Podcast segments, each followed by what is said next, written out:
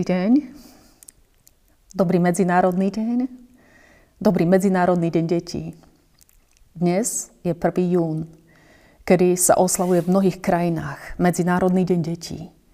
Na Slovensku sa pre informáciu slávi od roku 1952. Táto myšlienka vraj vznikla na Svetovej konferencii pre blaho detí v Ženeve v roku 1925. Na tejto konferencii zástupcovia 54 krajín schválili deklaráciu, ktorá sa zaoberala chudobou, detskou prácou, vzdelaním a inými otázkami týkajúcimi sa detí.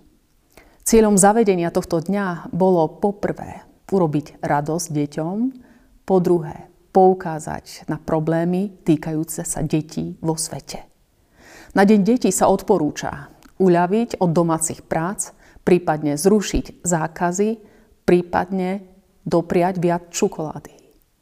Možno sa, vážení poslucháči, v duchu pousmejete alebo utvrdíte, že ani MDD nie je dôvodom, prečo by ste mali poľavovať deťom vo svojich nárokoch a pravidlách.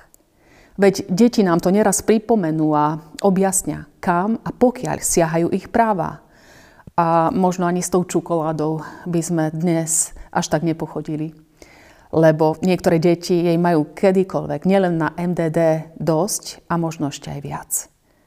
Tak čo? Budeme dnes oslavovať? Zoberieme dnes svoje deti či vnúčata na zmrzlinu? Či do kina? Do kníh kupectva? Či inak im spríjemníme spoločné chvíle?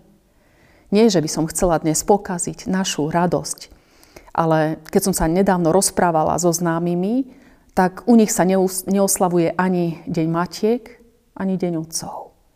Ale na druhej strane niekto zase oslavuje napríklad Deň spomienky na stratené ponožky, Deň drobných a hrdých, Deň biologických hodín či kreviet v omačke. Čiže skromný záver.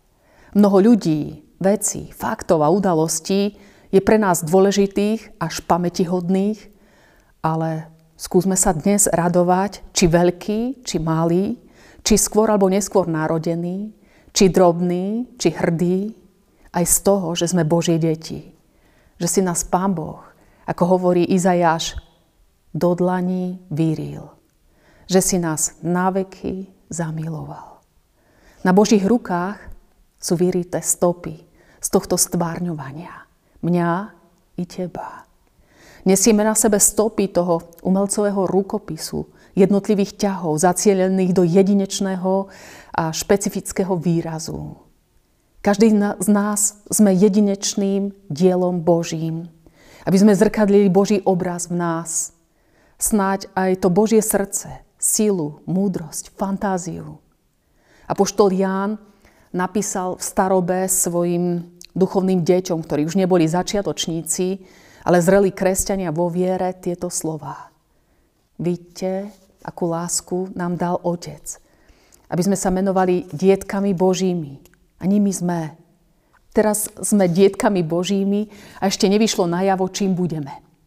Vieme, že keď vyjde najavo, jemu budeme podobní, lebo ho uvidíme takého, aký je. Sme stále v úvodzovkách len dietkami Božími, alebo sme aj dietkami tohto sveta. Ježiš prišiel na tento svet, aby nám vyjavil ešte dokonalejším spôsobom Otca.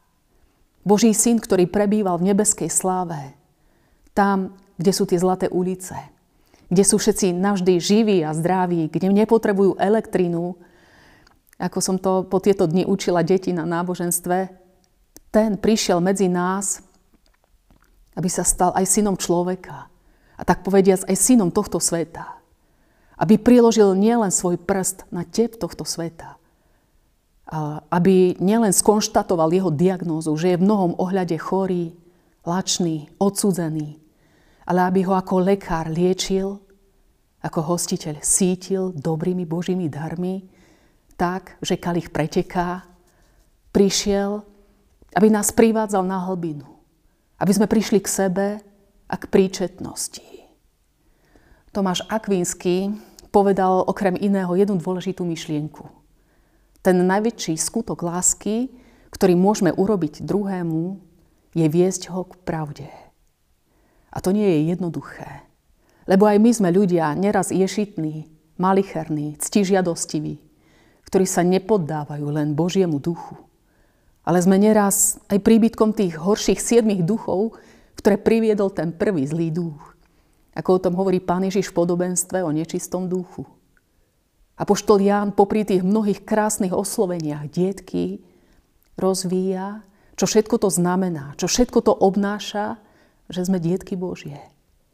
Píše, čo sa narodilo z Boha, víťazí nad svetom. A víťazstvo, ktoré premohlo svet, je naša viera. Chceš byť víťaz? Chceš v živote víťaziť? Na to nepotrebuješ PlayStation 5, aby si si v partii užil víťazstvo. Aj keď aj to má v sebe adrenalín, ktorému neodolajú nielen deti, ale aj po niektorí dospelí. Byť víťazom v Božích bitkách je viac, lebo to prináša so sebou radosť, ktorá je stála. Pokoj, ktorý tento svet nepozná. A adrenalín, o ktorom tento svet nemá ani potuchy. Pán Ježiš svojim učeníkom a tým aj učeníkom všetkých čias odkázal, ako mňa miloval Otec a ja som miloval vás. Zostaňte v mojej láske. Zostať v Božej láske by sme mali nie preto, že sa to patrí, ale preto, že On prvý miloval nás. Keď v ňom budeme zostávať, možno potom ľahšie rozlúštime tie milostné dopisy, ktoré nám zanecháva v kráse prírody alebo v hĺbke priateľstva a vzťahov medzi ľuďmi. Amen. Skloňme sa k modlitbe. Bože náš oče, bez Tvojej lásky sme ako zoschnutá vetvička. Keď už však príjmame, otváraš nám oči a ukazuješ nám, že v Tvojom prikázaní je obsiahnutá veľká radosť zo života. Ďakujeme, že sme Tebou milovaní a prosíme, dávaj tiež skrze nás poznať Tvoju lásku všetkým, ktorí vidia len úhor a bodľačie. Amen.